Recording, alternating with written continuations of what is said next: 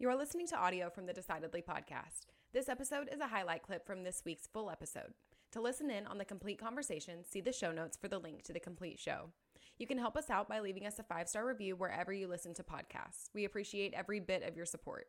I'm Morgan McKittrick, your producer, and this is Decidedly.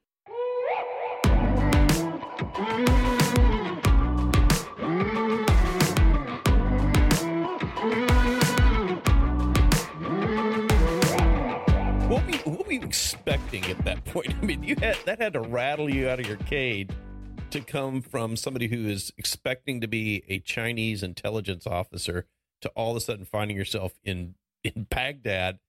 Uh, did you did you sort of know what they were going to be asking you in a in a sense, or was that a shock? I had no idea. That's a great question. I had no idea what to expect. And unfortunately, I probably expected what, you know, a non-military person would expect. And that's when when you get attached to this great task force, they're going to have so many people that are great interrogators and and they're really prepared for this. But when I got there, I realized, oh my goodness, none of these interrogators are getting these prisoners to open up. And the reason is, and this is where I love about your podcast, I love the idea of decidedly is how do you make good decisions? And I think good decisions, again, I don't want to get too in deep to it just yet, but it's about analyzing a situation. And so when I realized, wait a second, they have interrogators, but those interrogators aren't experienced. Why? Because the Joint Special Operations Command had always had the mission of tracking down the most wanted people in the world. But the way they did that was through hostage rescue and taking out individuals. They would do individual missions. They didn't go into a battlefield, into a war zone, set up shop and do extended hunts where what required them to do then is bring in prisoners who were going to be detained for weeks and months at a time and conduct interrogation operations. That just wasn't part of their mission. So what I realized when I got there is, wait a second. The most elite task force in the world has never done interrogation operations. Why should I expect anybody to know how to make these prisoners talk and to do these interrogations? So it, when you think about, you know, we have these images of what an interrogation looks like. You know, it, you know, if we've seen, you know, Jack Bauer, you know, coming in and you know, kicking the door open. There's a there's a guy blindfolded sitting on a chair in a concrete room with a naked bulb hanging above it. You know, and he smacks him around a little bit, and you know, we're gonna, you know, the gun to his head. Tell us where the bomb is. I mean, that's my vision of what what an interrogator looks like. How close is that to what it's what's really happening? Mm, it's not very close. Okay. And it's really not very co- close because in reality, if you watch Jack Bauer and we analyze that, we go, I wouldn't talk. And that prisoner wouldn't talk either. And they'll never talk. Using those techniques, I'm going to tell you a quick story. In 2010, the creators of 24, the Jack Bauer, invited me, mm-hmm. sent me to Los Angeles, brought me to the whole studio, had me watch clips of Jack doing his interrogations and said, Teach us. And I said, Yeah, okay. Well, here's A, B, C, and D, and it's quite different, yada, yada. I told them the whole thing, and they said, That's awesome. Yeah, we can't do that. Yeah, that's not nearly as fun to watch. It's a movie. And I Right. said, Of course. That's why you guys do your movie, and please don't expect to do real interrogations because that'll never work. And Right. it's not a time issue. I'll get the prisoners to talk quicker than Jack. It's just, it's not that way. Now, when I got there in 2003, I will tell you, none of the prisoners were talking because as interrogators, we were taught to interrogate using techniques for prisoners off a battlefield in a uniform, smoking gun, brought into a prison. When we get to 2003 in Iraq, the enemy, they're insurgents.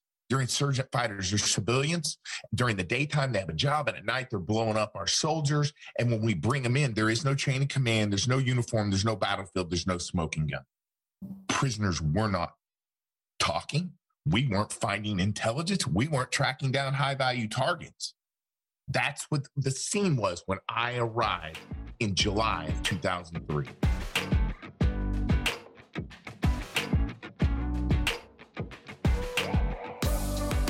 I said, wait, I don't have a plan.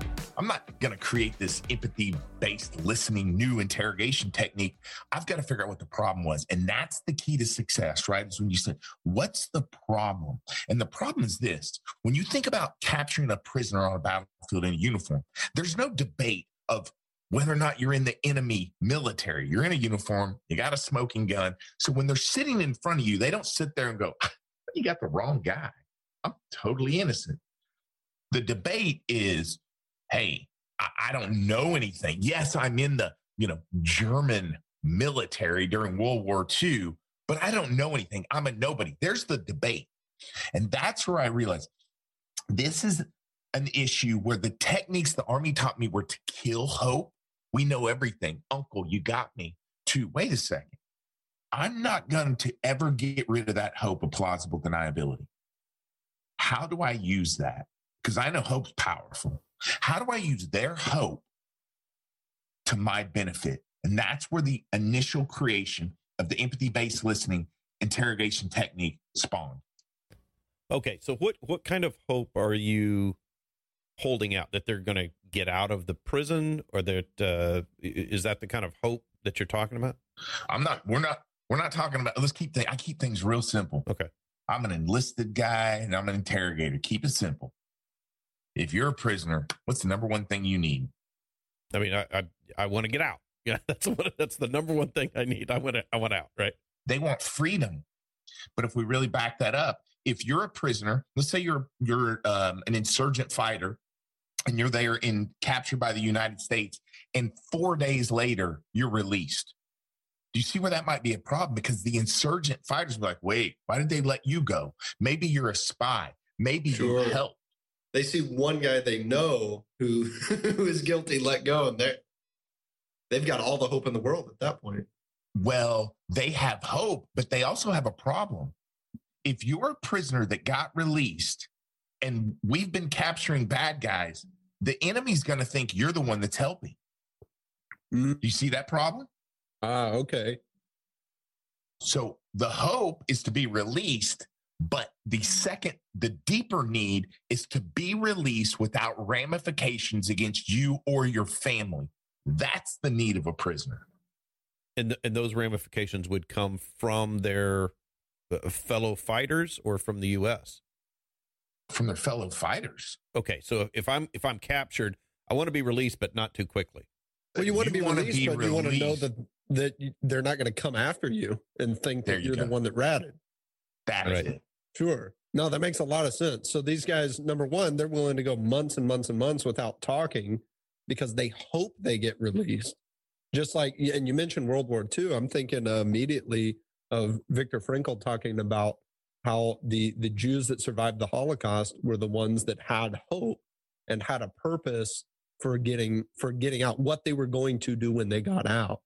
Um, Right. E- even if that purpose was was evil, they they had something. purpose They, was I'm going right. to kill all these. I'm going to kill these guards. Right. And that they had So those something were to. the ones that lived. right. So uh, when you found out that the secondary need was protection upon release, was that was that something that you found out immediately, or did it take you a minute to realize that that's what they were looking for? Great question. So, as I quickly, first week, realized, oh my goodness, these prisoners aren't going to talk. And I said, I don't know what to do to get them to talk. I don't even know what they need yet. Let me just talk to them. As I started talking to them, I started to realize, wait a second. First of all, there's no Darth Vader, there's no Luke Skywalker. These are just people. They really are. I mean, I know, and, and you, there could be people on this on this call who say, "Wait, those people killed my loved one." I get it. It's a war. It's what happens at war. I'm just telling you, prisoners are just people. And when they engaged with me and they started to become transparent with me, it was only when I sought to understand their situation. But as as they start to open up, uh, then I realized, wait a second, they want to be released, but their biggest fear is their family that's still out there. So I, I started to get them to participate and really gain cooperation. They started giving me information. But what they would say is, but I can't take you to the targets because they'll know it's me. They'll kill my family. I've got these individuals really excited, really helping. How do I energize that hope? And I energize the hope by saying, no, I am going to get you out of here, but I'm going to protect you. And this is how it would go down. I would basically get the prisoner to go, Eric, here's everything I know, except I'm not giving you targets. And I said, no, I, I've got to have your boss. And that prisoner, every time, see, when you give them hope and you empower them, eh, they would say, Eric, how about this?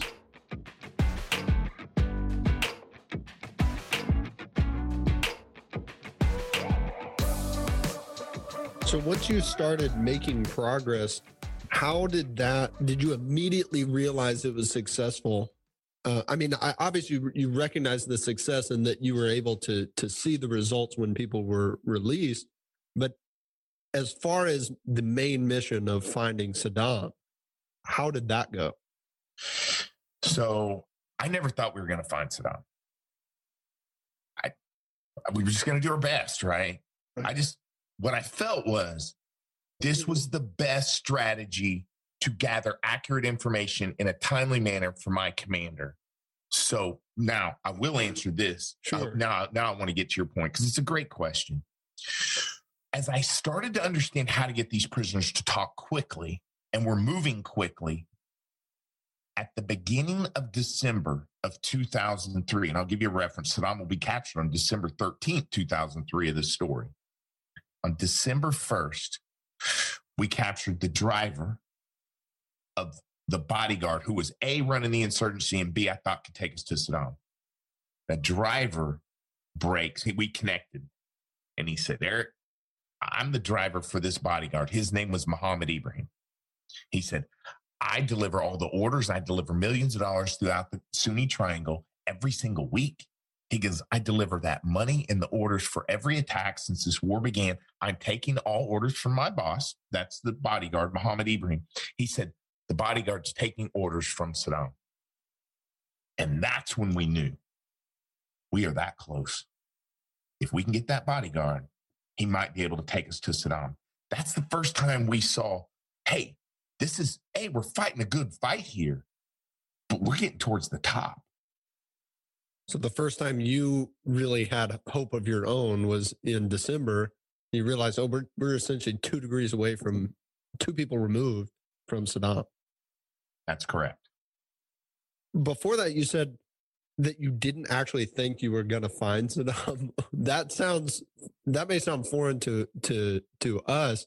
What, what, what do you mean you didn't think you were going to find him? It, it seemed like too big of a task. It seemed like the the techniques weren't going to be successful so i want to bring back a reference to you made about prisoners in war camps have you ever heard about the pilots during vietnam war camps how they survived which ones survived and they said yeah hope was there but the ones who could not and gave up and ended up dying were the ones that were that would say, "Wait, I heard we're leaving now," or uh, "We'll be gone by Christmas," or "There's no way we'll have to be here more than a year." So what I always knew was, wait a second, what if you don't find Saddam? What are you going to quit? Sure. What, you think I'm working harder because I think I'm one step away? We worked as hard as we could, whether Saddam was going to get captured or whether we were just going after nobodies.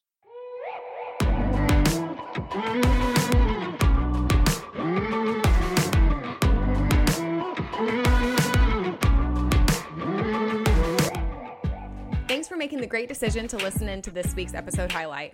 If you want more of what you just heard, see the show notes for the full episode. As always, for the latest decision making tips, find us on decidedlypodcast.com or on Instagram at decidedlypodcast. And be sure to sign up for our weekly newsletter from the link in the show notes. Don't forget to leave us a five star review as well. We read all of your comments, so if you learned some decision making tips today, let us know. Until next time, this is Decidedly.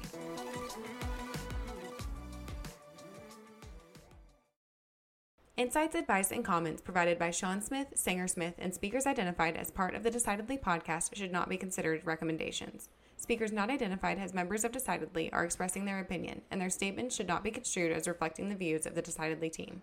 This podcast is produced solely for informational purposes, not personalized advice.